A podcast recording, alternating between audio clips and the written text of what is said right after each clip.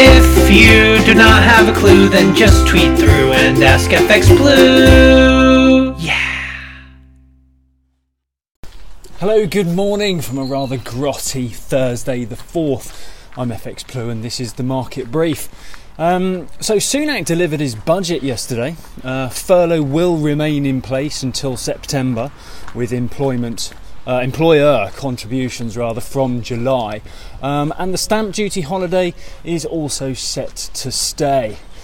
Any measures to reduce government borrowing were deferred. Uh, this is to give uh, more recovery time so the economy can grow before being burdened with the repayment of what is a record peacetime borrowing of about 355 billion pounds.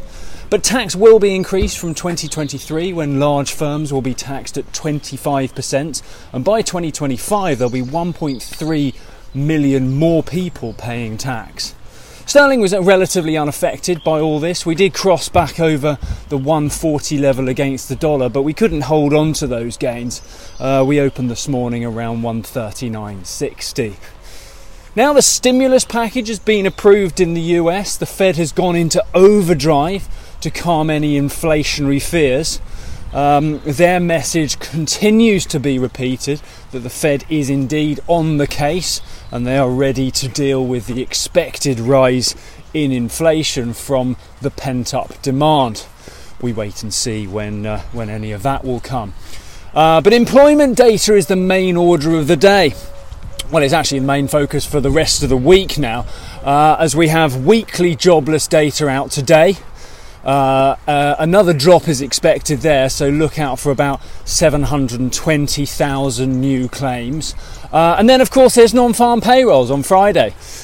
So dust off your thinking cap ahead of the sweepstakes tomorrow. Um, expectation currently is looking at around 120,000 new jobs. I can't remember the last time we came within a stone's throw of the forecast, though. So, as always, there's everything to play for. Join me again tomorrow. If you do not have a clue, then just tweet through and ask FX Blue. Yeah.